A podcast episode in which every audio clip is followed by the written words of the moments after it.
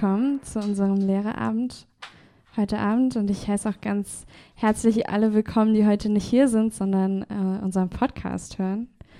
Ähm, es freut mich total, dass ihr auch eingeschaltet habt und ich freue mich umso mehr ähm, über die, die heute Abend hier sind. Ähm, das Thema, um das es heute Abend geht, kann ich das? Ah. Sehr gut. Genau. Das Thema ist ähm, die innere Burg. Das ist ein Werk von Teresa von Avila, zu der ich gleich noch ein paar Worte sagen werde, wer das eigentlich war und warum ich glaube, dass, ähm, dass wir im Gebetshaus uns vielleicht ein bisschen mit dieser Frau, mit dem, was sie geschrieben hat, ähm, beschäftigen sollten. Ähm, das ist auch direkt die Geschichte, wie ich eigentlich zu dem Thema gekommen bin. Ich äh, studiere Religionspädagogik und ähm, da hatten wir, hatten wir ein ganzes Seminar über das Thema Mystik. Und dann ähm, durfte jeder, der wollte oder musste, ähm, ein Referat halten. Und ähm, dann kam Theresa von Avila und ich hatte irgendwo schon mal von der gehört und dachte mir so, ja, klar, komm, mache ich. Ist doch, irgendwas muss man ja machen. Ähm, und als ich das dann vorbereitet habe, ähm, habe ich irgendwie gemerkt, wie das, was diese Frau vor 500 Jahren mit Jesus erlebt hat, einfach total relevant ist, vor allem für uns hier im Gebetshaus. Ich weiß nicht, ob es euch auch manchmal so geht. Ich, ich habe manchmal so ein bisschen die Haltung so, wir sind jetzt die Generation von Christen, die es verstanden haben. Wir haben jetzt die charismatische Bewegung schon so 50 bis 100 Jahre mitgemacht. Ähm, wir haben hier die Gebetshausbewegung seit, keine Ahnung, 20, 30 Jahren oder so. Also wir sind langsam die, die es irgendwie gecheckt haben. Wir, wir kriegen das hier langsam auf die Reihe.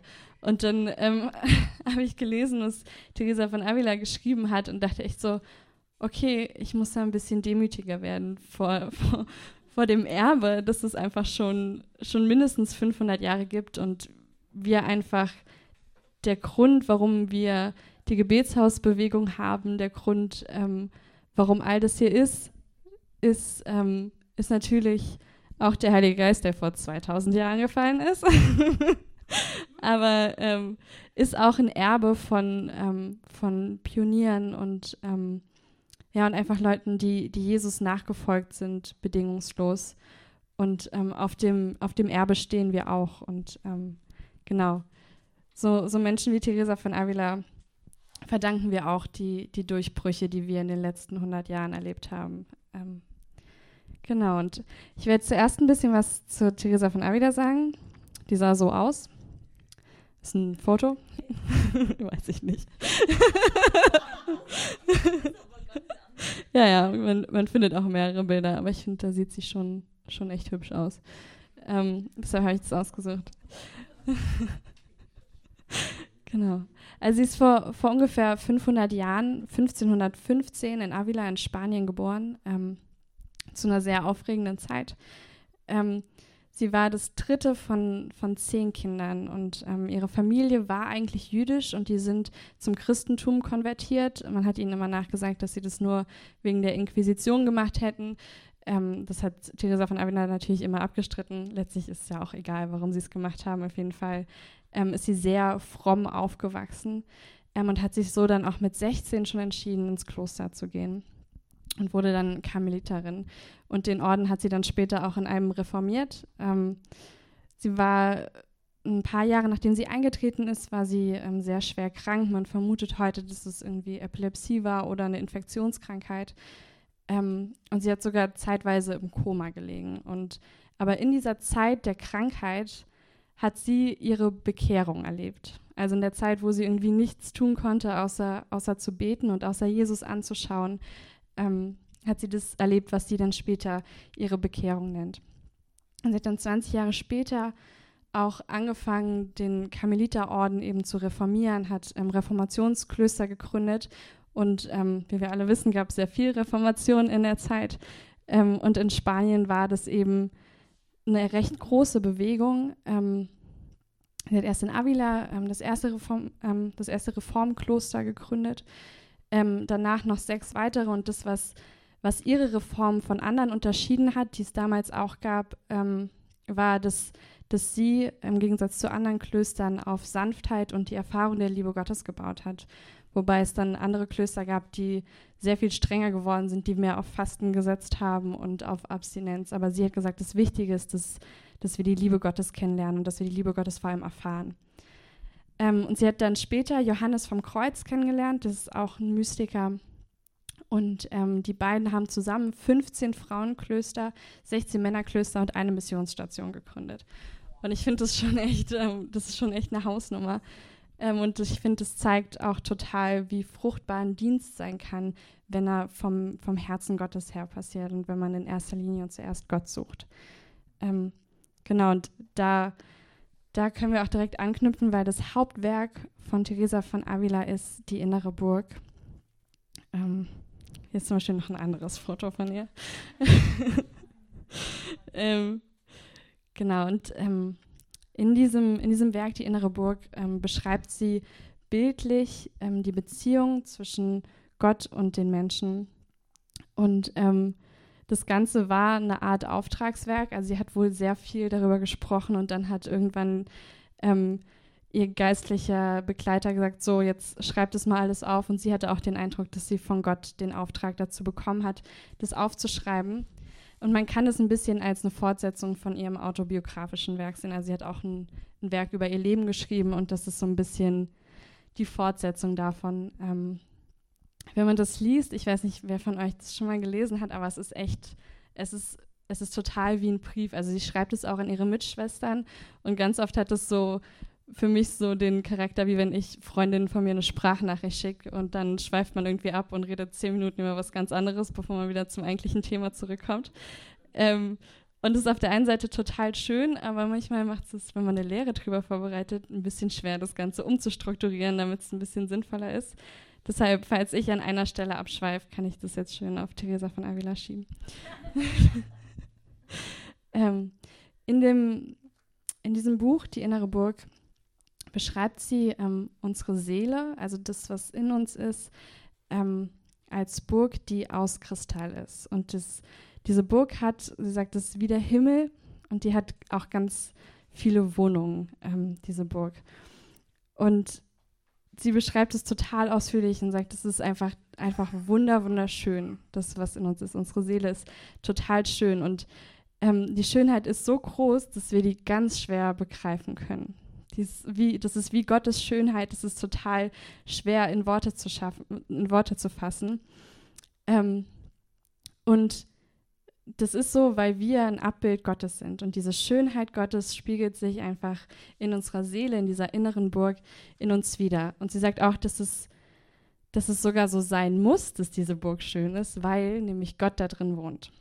Ähm, sie sagt, dass es man geht, es gibt diese vielen Wohnungen, die auch nicht irgendwie systematisch angeordnet sind, sondern die sind ganz wild verteilt. Ähm, ich habe hier mal ein Bild von der, von der Burg Els mitgebracht in der Eifel und da sieht man auch, wie, wie irgendwie dann außen noch irgendwelche Burgen dranhängen und ich weiß nicht, ob jemand von euch schon mal da war. Ich war als Kind öfter mal da, auch innen drin. Das ist nicht, man geht nicht von einem, von einem Zimmer ins nächste, sondern es ist irgendwie ganz verschachtelt und es gibt ganz viele noch geheime Ecken. Und so ist es auch mit unserer Seele. Es gibt ganz viele geheime Wohnungen und, ähm, und Orte, wo man irgendwie erst so nach und nach hinkommt. Und sie beschreibt das Ganze mit sieben Wohnungen, wobei die siebte Wohnung eben in der Mitte ist und das ist der Ort, an dem an dem die Seele Gott begegnet und an dem man sozusagen das Intimste mit Gott hat. Ähm, aber sie sagt, sie hat das jetzt so in sieben Wohnungen unterteilt, aber eigentlich gibt es Millionen davon und jeder von uns hat einen ganz eigenen Weg und jeder hat ähm, eine eigene Reise sozusagen. Und das kommt auch total darauf an, wann wir Gott wie viel Raum in unserem Leben geben und wie viel Möglichkeit wir ihm geben, in uns zu wirken und deshalb kann er das auf die unterschiedlichsten Arten und Weisen tun. Und es gibt manche Schritte, die man selbst tun muss, wo man, das werden wir heute und auch in zwei Wochen uns noch ein bisschen genauer angucken. An manchen Wohnungen gibt es Sachen, wo man konkrete Entscheidungen treffen muss und manchmal gibt es Sachen, die Gott einfach tut und wo Gott einen Zeitpunkt hat, wo er eine bestimmte Gnade und eine bestimmte Gunst einfach walten lässt und, und Schritte geht und Schritte tut. Wie gesagt, in der, in der Mitte dieser inneren Burg ähm, ist eben der Ort, wo diese tiefen und geheimnisvollen Dinge zwischen unserer Seele und Gott passieren. Und ähm, das, was Teresa von Avila sagt, ist, dass wir den Himmel schon im Hier und Jetzt erleben können, weil das ist genau das, diese tiefe Intimität mit Gott. Und wir müssen irgendwie nicht darauf warten, dass wir irgendwann sterben und dann endlich bei Gott sind. Und ähm, das war damals noch ein viel größeres Thema vielleicht, als es heute ist. Ähm, damals wurde ganz viel auch so das Jenseits vertröstet und sie sagt, das, das ist nicht wahr. Wir, wir können das hier und jetzt schon erleben und wir können hier und jetzt schon die Gemeinschaft mit Gott haben.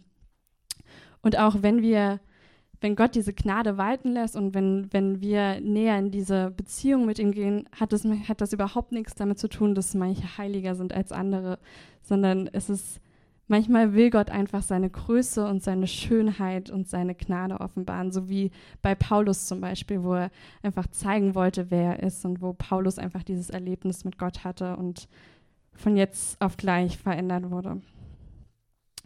Ähm, sie gibt auch so eine kleine Vorwarnung sozusagen und sagt, es gibt Leute, die, ähm, die das überhaupt nicht verstehen und die sich darüber total ärgern, dass man solche Sachen über Gott sagt.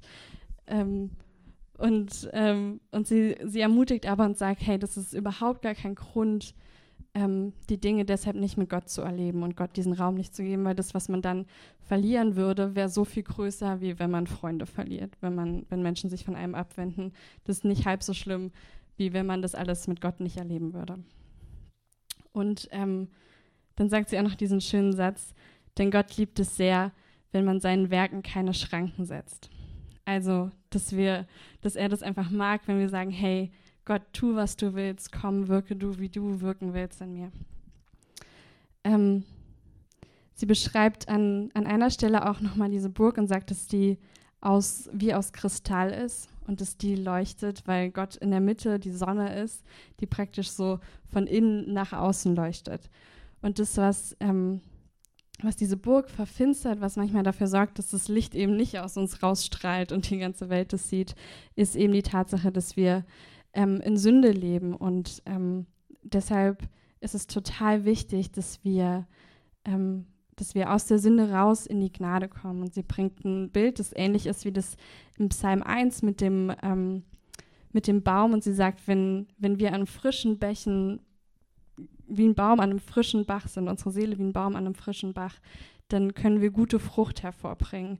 Und dann ist es auch, ähm, ist es auch nicht schlimm, wenn wir, wenn wir mal fallen, wenn wir zurück in diese Gnade kommen und an, immer an diesem, an diesem frischen Bach sind, an dieser Gnade. Und anders ist es, wenn wir uns aber dazu entschließen, ähm, unsere Seele an einem, an einem dreckigen Bach ähm, zu pflanzen, sage ich jetzt mal in Anführungszeichen, dann bringen wir eben schlechte Frucht hervor. Und sie meint auch, wenn man das einmal irgendwie gesehen hat, was, was Sünde mit, mit der Seele macht, dann will man gar nicht mehr sündigen und dann will man eigentlich nur noch in der Gnade leben und nur noch mit allem sofort zu Gott kommen. Genau. So, und jetzt kommen wir einfach mal zur ersten Wohnung. Also wir werden heute uns die, die ersten drei Wohnungen angucken und dann in zwei Wochen ähm, machen wir dann Wohnung vier bis sieben so die erste Wohnung. Ähm, da die Burg ja die Seele ist, klingt es ein bisschen seltsam, wenn man sagt, man muss erstmal reingehen. Aber ähm, es gibt einfach viele Menschen, die, die sich sozusagen ihr Leben lang nur im Wehrgang, also das ist das, wo die Wachen stehen, draußen aufhalten und gar nicht, ähm, gar nicht zu sich selbst kommen, gar nicht in diese, in diese Burg eintreten. Und ähm, das sind halt die Seelen, die nie anfangen zu beten. Er sagt, der Schlüssel zu der Burg, da reinzugehen, ist, ist Gebet. Deshalb, es kommt dir langsam auf den Dreh, warum ich finde, dass das Thema hier hinpasst. Ähm, und Seelen, die nicht beten, sind einfach gelähmt und bewegungsunfähig. Und ähm, sie beschreibt es, dass außerhalb der Burg eben so ganz viel Ungeziefer ist und Vieh. Und dass, wenn wir außerhalb der Burg sind, also wenn wir nicht beten, unsere Seele den Tieren, die da draußen sind, immer ähnlicher werden. Und ich finde, das kann man, ähm, kann man total gut ähm, an unserer Gesellschaft einfach sehen, wo Gebet immer, immer weniger ist und wie einfach mit bestimmten Themen, sei es jetzt Sexualität, ungeborenes Leben oder auch Alter und Krankheit umgegangen wird, finde ich es irgendwie ähm, erstaunlich, diesen Vergleich, den sie hat mit den Tieren. Ähm, Und sie, sie sagt auch, dass, ähm, dass es wie bei Lots Frau ist, die jetzt so einer Salzsäule erstarrt ist, weil sie eben auch auf das geguckt hat, was draußen ist und nicht auf, auf ihr Innen geguckt hat. Also sie hat auf die Umstände geguckt und nicht auf, auf das, was in ihr ist. Also Gebet und Andacht ähm, sind das Tor zur Burg. Und sie sagt, also Theresa von Avila sagt, dass sowohl das mündliche Gebet, also das Ausgesprochene, als auch das im Geiste total wichtig ist, weil diese beiden Dinge ähm, zur Ehrfurcht und Andacht führen. Und dass das total entscheidend ist. Und ähm, dadurch, oder das Entscheidende bei dem Gebet ist eben, dass wir lernen, mit wem wir reden und wer wir eigentlich sind. Also dass wir kennen, wer bin ich und wer ist Gott. Und ähm, das ist eigentlich total biblisch, denn das hat Jesus schon gesagt, als er gesagt hat, wir sollen beten, Vater unser im Himmel. Weil wenn wir Gott unseren Vater nennen, dann wissen wir, wer er ist und wir wissen auch, wer wir sind. Wir wissen, dass wir seine Kinder sind. Und auch wenn es weitergeht, geheiligt werde dein Name, das sagt auch so viel darüber aus, wer, wer Gott eigentlich ist und wie heilig er ist. Ähm, und was ich auch total schön finde, ist, dass sie sagt, es ist auch überhaupt nicht schlimm, wenn wir nicht bei jedem Gebet dieses volle Bewusstsein darüber haben, wer wir sind und wer Gott ist. Es ist entscheidend, dass wir das einmal gecheckt haben und dass wir das einmal verstanden haben und dass wir einmal, dass sozusagen unsere, unsere erstarrte Seele, also die, die, die gar nicht in Berührung ist mit, mit dieser Burg und mit, mit Gott, dass die einmal von Gott berührt wurde und dass man wie so ein Bekehrungserlebnis hatte. Und wenn man das einmal hatte, dann ist es nicht schlimm, wenn man nicht jedes Mal 100 Prozent fühlt, wer man gerade ist und wer Gott ist. Ähm, so weitere Dinge, die, die mit einem passieren, wenn man sozusagen die Burg zum ersten Mal betritt, ist, dass man noch sehr in der Welt steckt. Also, dass man sozusagen dieses ganze Ungeziefer und ähm, und das alles, was draußen ist, dass man das sozusagen erstmal noch mit reinbringt. Ähm, und das, das kennt ihr vielleicht auch, dass nur wenn man die erste Entscheidung für Jesus getroffen hat, heißt es das nicht, dass sich sofort alle Probleme in Luft auflösen. Ähm, man steht teilweise immer noch vor den gleichen Versuchungen, aber es ist halt ein Prozess, der angefangen hat. Und das passiert mit diesem Eintritt in diese Burg. Man ist immer noch sozusagen dreckig und hängt immer noch in der Welt, aber die Sehnsucht nach Gott ist da und man fängt an, darüber nachzudenken, wer man ist. Noch nicht so viel, aber, aber das kommt halt immer mehr und man fängt immer mehr an zu beten. Ähm, es kann auch sein, dass am Anfang man die, die Schönheit dieser Burg noch gar nicht richtig erkennen kann, die Schönheit der eigenen Seele und auch die Schönheit Gottes noch gar nicht so wirklich zu schätzen weiß. Ähm, aber, aber so eine erste Selbsterkenntnis kommt. Und das ist auch wichtig, sagt sie, dass man an diesen Punkt der ersten Selbsterkenntnis immer wieder zurückkommt, wie so eine Biene, die immer wieder zum Bienenstock fliegt, die immer wieder zu der Königin zurückfliegt und irgendwie diesen, diesen Angelpunkt hat und checkt, okay, da ist die Königin, so ist es für uns, dass wir immer wieder zu dieser Erkenntnis, wer wir sind und wer Gott, ähm, wer Gott eigentlich ist, zurückkommen. Und ähm, dass wir das brauchen, so wie die Biene das braucht, den Honig dahin zu bringen und irgendwie da ihren Anker zu haben, um auch wieder rausfliegen zu können. So brauchen wir das, um, ähm, ja, um Dinge tun zu können, um, um dienen zu können. Und bevor wir irgendwas anderes tun, müssen wir einfach wissen, wer unser König ist und wo, wo unser, unser Anker sozusagen ist.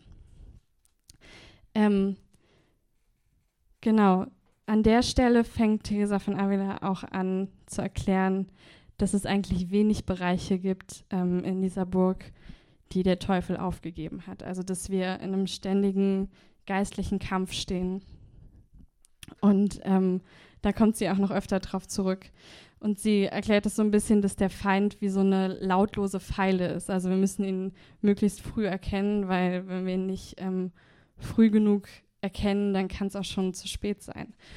Und ähm, sie bringt zum Beispiel, dass man zum Beispiel, wenn man so ein, so ein Eifer hat nach Vollkommenheit, ist es ja erstmal nichts Schlechtes. Also wenn man das Gute und das Richtige tun will, ist es ja nicht verkehrt. Und das kann aber der Teufel nutzen, ähm, sodass wir uns nur noch darauf fokussieren, dass wir und andere alles richtig machen und nur noch darauf bedacht sind, irgendwie andere zu ermahnen oder, oder uns selbst auch bei jedem kleinsten Fehler irgendwie verdammen. Und das kann eben dazu führen, dass Mitleid und Nächstenliebe einfach abkühlen. Und da muss man immer wachsam sein. Ähm, und damit kommen wir schon zur, zur zweiten Wohnung. Genau, das hier ist noch ein Zitat. Ähm, genau, machen wir weiter. ähm, genau, wenn man sozusagen in die zweite Wohnung kommt, also den, den nächsten Schritt ähm, in der Beziehung mit Gott macht, ähm, ist es so, dass man regelmäßig anfängt zu beten. Man steht immer noch so ein bisschen in einem inneren Kampf oder der ist, der ist da auch noch mal besonders stark eigentlich, ähm, weil man noch nicht kompromisslos ist. Also man kann noch nicht ganz die Welt aufgeben, man kann noch nicht Gott ganz sein Herz hingeben. Ähm, und sie sagt auch, dass das eigentlich der Ort ist, wo man noch viel mehr leidet als vorher, weil man ähm, zum Vergleich, sie sagt, wenn jemand, der stumm ist, nicht hören kann, dann ist ihm das auch egal, dass er nicht sprechen kann, weil er kriegt ja eh nichts mit. Wenn er aber, ähm, wenn er aber hören kann, aber nicht sprechen, ist das viel, viel schlimmer.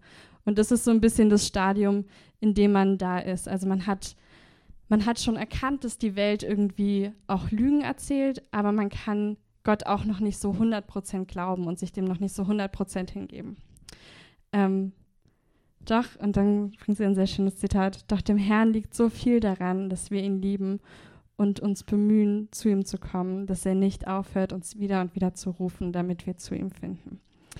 Nämlich, das ist auch der Punkt, an dem wir anfangen, das Rufen Gottes zu erkennen. Also noch nicht direkt, das kommt später, da spricht sie auch ganz viel darüber, wie wir Gottes Stimme hören können. Das werden wir dann in zwei Wochen besprechen. Ähm, sie sagt, das ist so der Punkt, wo man wo man irgendwie merkt, okay, Gott spricht durch die Worte von anderen zu mir, spricht durch Bücher zu mir oder einem geht auf einmal so, wenn man eine Bibelstelle zum tausendsten Mal liest, auf einmal geht einem auch so, ach, okay, das ist damit gemeint. Ähm, und man erkennt so nach und nach immer mehr Wahrheiten. Ähm, und das können auch so, so ganz kleine Dinge sein. Gott freut sich da wahnsinnig drüber. Also er hat eine wahnsinnige Freude daran, wenn wir ähm, wenn wir kleine Wahrheiten erkennen, wenn wir seine Stimme in diesen kleinen Dingen hören. Ähm, weil das ist die Zeit, in der wir wirklich lernen dürfen, in der ähm, ja, wir auch lernen dürfen, seine, seine Stimme eben auf unterschiedliche Arten und Weisen zu hören. Und es geht da einfach darum, dass wir das sehen und hören, was Gott für uns hat. Ähm, ein, eine weitere Waffe in diesem Kampf, in dem man derzeit steht, ist die Vernunft, weil ähm, sozusagen die Geisteskräfte noch nicht ganz ausgereift sind. Also ich erkläre mir das irgendwie so, dass es so ein Punkt ist, wo wir mit dem Kopf Entscheidungen treffen müssen, weil unser Herz das noch nicht so ganz verstanden hat. Manchmal, man sagt ja auch irgendwie, so der Weg zwischen Kopf und Herz ist irgendwie die weiteste Strecke. Ähm, und ich glaube, das ist einfach so dieses Stadium. Ähm, und man braucht den Verstand, da, damit man sich klar macht, dass das, was die Welt einem bietet, also Reichtum und Anerkennung, dass das vergänglich ist und dass das, was eigentlich bleibt, nur Jesus ist. Ähm, und da sagt sie dann folgendes, ähm, ganz klar und deutlich zeigt sich ihr, also der Seele, jedoch vor allem, wie dieser wahre Liebhaber sie nie verlässt, sie treu begleitet, ihr Leben und Wesen schenkt. Dann eilt der Verstand herbei, um ihr zu erklären, dass sie niemals einen besseren Freund gewinnen könne, möge sie noch so viele Jahre leben, dass die ganze Welt voller Falschheit sei und die Freude, welcher der Satan ihr darbiete, aus Mühsal, Sorge und Widersprüchen bestünde. Also so, an dem Punkt ist einfach so diese Vernunft, die dieses Denken, okay, Jesus ist das Beste, was mir passieren konnte. Und das ist da sozusagen die Waffe gegen gegen die Mächte, die einfach da auf einen einwirken. Und, ähm, und eine Lektion, die man, die man auch an der Stelle lernen muss, so echt am Anfang, ist, dass man sich mit aller Kraft ans Kreuz klammern muss. Also, dass es überhaupt nicht schlimm ist, auch mal zu fallen, auch mal schwach zu sein, weil wir jederzeit zurück zu Jesus kommen können, weil er alles getragen hat. Ähm, und dann können wir uns einfach an ihm festhalten und auf ihn werfen. Und wenn man an dem Punkt einfach, einfach Ja sagt zu dem, was Gott hat, dass es der Schlüssel ist, um noch viel, viel mehr zu erleben. Ähm, und dann könnte man ja auch vielleicht denken, okay, wenn es so ein krasser Kampf ist, vielleicht ist es einfacher, wenn man einfach aufgibt und wieder zurückgeht von da, wo man herkommt. Ähm, das sollte man nicht tun, weil dazu hat Teresa von Avila auch eine starke Meinung.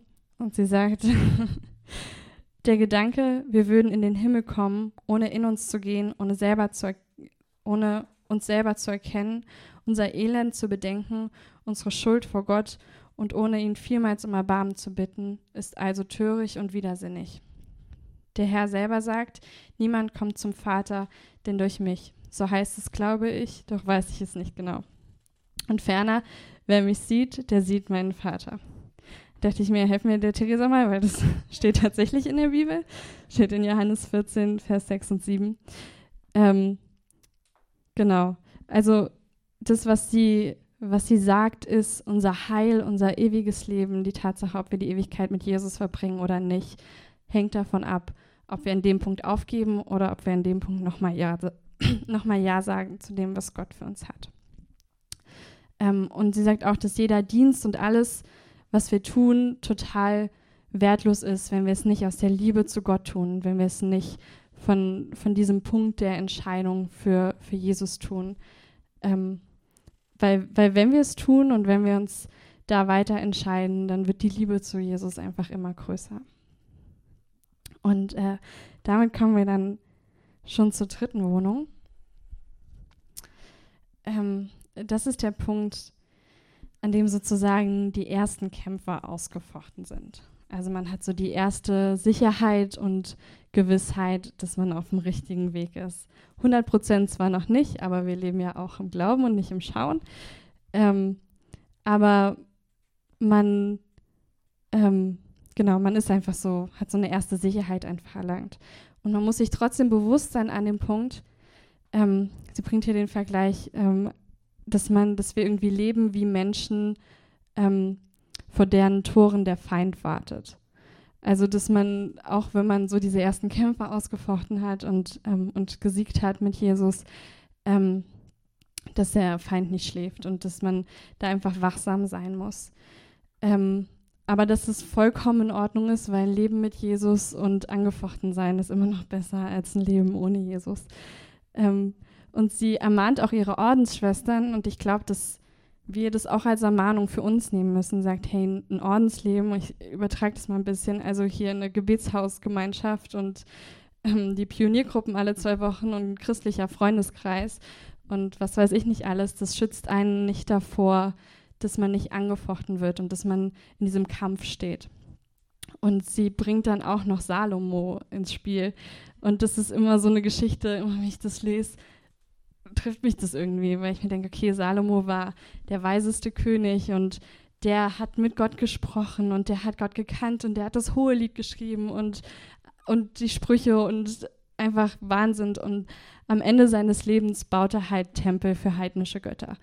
Und ähm, ich finde, es zeigt einfach, wir sind nicht davor gefeit, egal wie heilig unser Leben aussieht, wir sind nicht davor gefeit, ähm, zu fallen und, und irgendwie wieder ähm, in die falsche Richtung zu laufen. Ähm, genau, dann kommt sie wieder zurück zu dem, was in der dritten Wohnung passiert.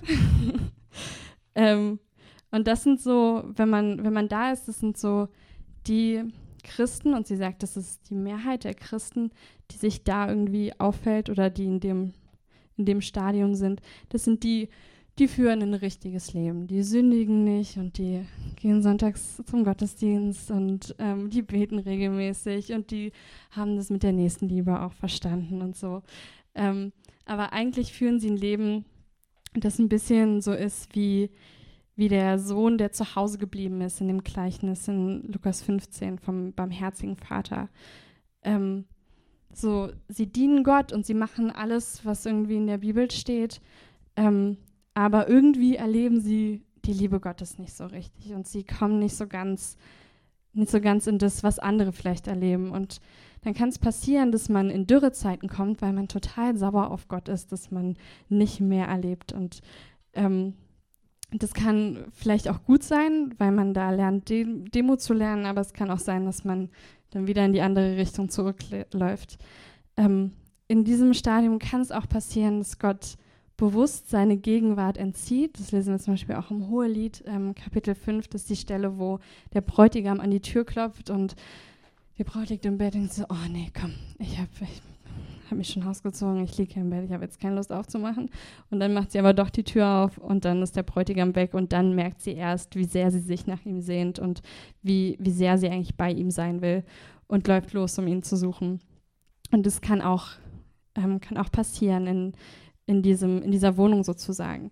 Und sie sagt aber auch, dass sie Menschen kennt und sie, wie sie eben auch sagt, dass sie glaubt, dass die meisten Christen da bleiben, ähm, die, die schon jahrelang in diesem Stadium, in diesem Stadium sind ähm, und die sich selbst dadurch rechtfertigen, weil sie sind ja gute Christen und sie machen ja alles richtig und dann beratungsresistent werden. Und ähm, sie bringt dann auch ein paar Beispiele, die ich jetzt nicht so ausführlich bearbeiten kann, weil ähm, die Zeit uns ein bisschen davonläuft. Ähm, aber zusammenfassend sind die Beispiele, die sie beschreibt, immer Personen, deren Herz zu sehr an irdischen Dingen hängt, also an Geld, an Anerkennung, ähm, und die total damit beschäftigt sind, das eben zu ernten und das sich einzuholen. Und wenn, wenn das dann wegbricht, dann ähm, bringt es die komplett aus der Fassung und die wissen gar nicht mehr, wo sie sind. Und das kann halt ganz leicht passieren. Ähm, und die Sache ist die, es ist überhaupt nichts Schlechtes daran, Gott zu dienen. Es ist überhaupt nichts Schlechtes daran, Eifer zu haben, ähm, seine Gebote zu halten und sich zu entscheiden, ähm, ihm nachzufolgen. Aber der Punkt ist, es gibt noch so viel mehr und das ist noch nicht das Ende der Fahnenstange. Ähm, und die Tür zur, zur nächsten Wohnung sozusagen ist, den eigenen Willen niederzulegen und Gottes Willen geschehen zu lassen im eigenen Leben. Also wirklich das Vaterunser ernst zu nehmen und zu sagen, Herr, dein Wille geschehe. Ähm, und das Wunderbare ist, dass Gott wirklich einen Plan und einen Willen hat für unser Leben und für jeden, jeden Bereich unseres Lebens, für jeden einzelnen Punkt. Und das ist bei weitem nicht immer das, was wir wollen. Ähm, aber es ist absolut das Beste für uns. Ähm, und als ich irgendwie über das Thema nachgedacht habe, ist mir so eine Geschichte gekommen aus, aus meiner Kindheit. Also da, wo ich herkomme, gibt es Karneval einmal im Jahr, was für Kinder heißt, man darf sich verkleiden und wird mit tonnenweise Süßigkeiten beworfen. Ähm, was dann auch heißt, man kommt nach Hause und hat so eine Tüte voll Süßigkeiten. Und ähm, in einem Jahr hat meine Mama mir noch gesagt, Laura, isst nicht zu viel davon, du kriegst Bauchweh. Was habe ich natürlich gemacht? Ich habe möglichst viel Süßigkeiten gegessen, bis mich jemand aufgehalten hat. Und dann musste ich kotzen. Und ähm, der Punkt ist der, das war ja absolut das, was ich wollte. Ich wollte möglichst viele Süßigkeiten essen. Ähm, aber es war, es war nicht das Beste für mich. Und wenn ich meine Mama gefragt hätte, was sie für mich will, hätte sie mir bestimmt eine Sache gegeben und den Rest weggelegt. Ähm, und das war natürlich nicht das, was ich wollte. Und manchmal verhalten wir uns genauso in unserem Leben. Wir machen einfach und tun und ähm, am Schluss müssen wir vielleicht kotzen, weil es nicht das war, was, was gut für uns gewesen wäre, was richtig für uns gewesen wäre. Und ich habe einfach die Erfahrung gemacht und ich glaube, wahrscheinlich ähm, könnte ich das Mikro rumgeben und jeder kann, könnte das sagen, dass wenn, wenn wir Gottes Willen in unserem Leben geschehen lassen, ähm, es ist immer das Beste und es ist immer gut und das, was dabei rauskommt, ist immer tausendmal schöner als das, was man sich selbst hätte ausdenken können. Weil ich meine, wir, ich weiß noch nicht mal, was in zehn Sekunden passiert, ähm, aber Gott weiß, was in zehn Jahren passiert. Ähm, also ist es nur sinnvoll, irgendwie unseren Willen niederzulegen und, ähm, und Gottes Willen anzunehmen und zu sagen, dass sein Wille geschehen soll. Und das, was, ähm, was wir jetzt machen werden, ist, ähm, Johannes, vielleicht kannst du schon mal nach vorne kommen. Ähm, ich will euch einfach einladen und auch die Leute, die am Podcast zuhören, ich möchte euch auch einladen, dass ihr euch einfach Zeit nehmt und jetzt eine kurze Zeit haben ähm, und den Heiligen Geist einfach fragt, wo ihr gerade steht. Also es ist für euch vielleicht gerade dran nochmal oder vielleicht auch zum ersten Mal zu sagen, hey Gott, dein Wille soll passieren in meinem Leben und nicht mehr das, was ich will die ganze Zeit. Ähm, und es ist total okay, wenn ihr den Eindruck habt, hey, das ist gerade nicht für mich dran und ich bin da schon weiter. Und das ist genauso okay, zu sagen, okay, da muss ich, da muss ich noch mal ran. Ähm, genau, wir werden jetzt einfach in eine kurze, kurze Zeit gehen ähm, und danach sage ich, wie es weitergeht.